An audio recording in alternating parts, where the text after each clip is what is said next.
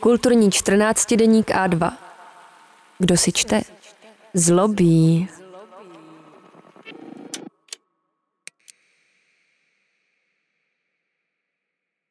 René Vaněk, samolepky.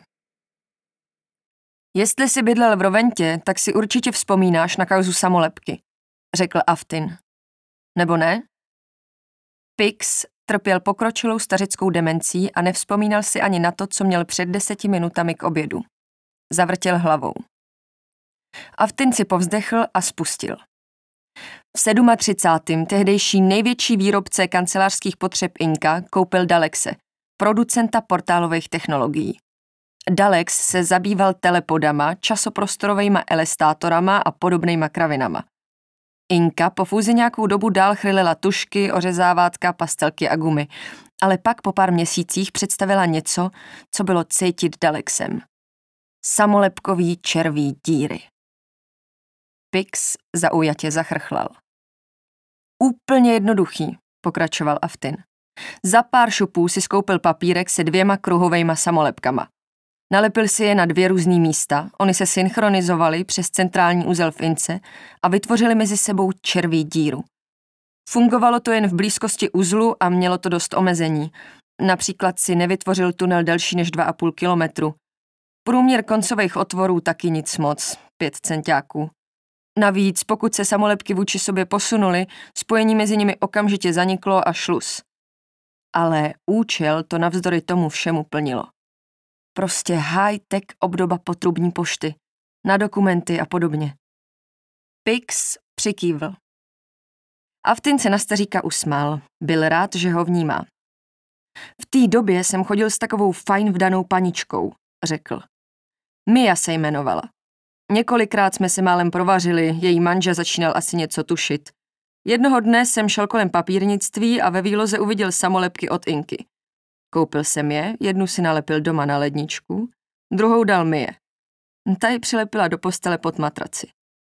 Vytvořili jsme subprostorovou glory hole a přes ní pak šoustali jak nadržený potkani. Každý den několikrát. Jakmile se na druhé straně portálu místo látky matrace objevila vyholená lasturka nebo análek, hned jsem si ho postavil a šup s ním do díry. Mia se naučila požívat mýho cabana jako Robertka. Odpadly všechny ty nezáživní předehry a podobně. Bylo to perfektní. Teda aspoň mě to vyhovovalo, ale znáš to.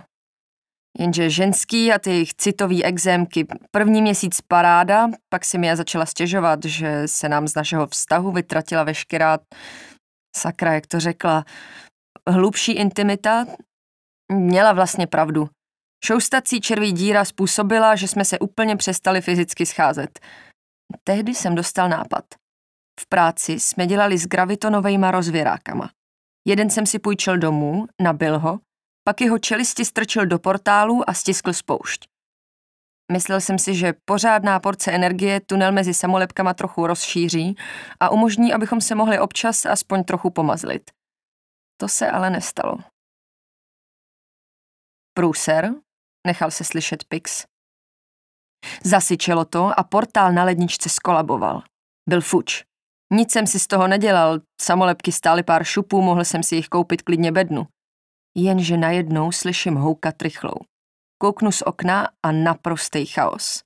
Sirény, řev, panika. Úplně jako kdyby nastal konec světa. Víš, samolepky jsme k mrdu v roventě nepoužívali jen my s Mijou. Byla to běžná praxe a já tím rozvěrákem skolaboval celý systém děr. Klekl centrální úzel. 12 tisíc chlapů ve vteřině bez ocasu. Totálně přetížený špitály, rozvody, rodinný rozvraty, žaloby. Město dokonce muselo odvolat starostu. A víš, co je nejlepší? Nikdy na mě nepřišli. Nikomu jsem doteď neprozradil, že za to všechno můžu já. Pix vstal z lavičky. Rozvázal tkaničku tepláků, spustil kalhoty na zem a odhalil pahýl svého penisu. Okamžik chtěl Aftina zabít. Pak se ale zamyslel a zapomněl. Na všechno.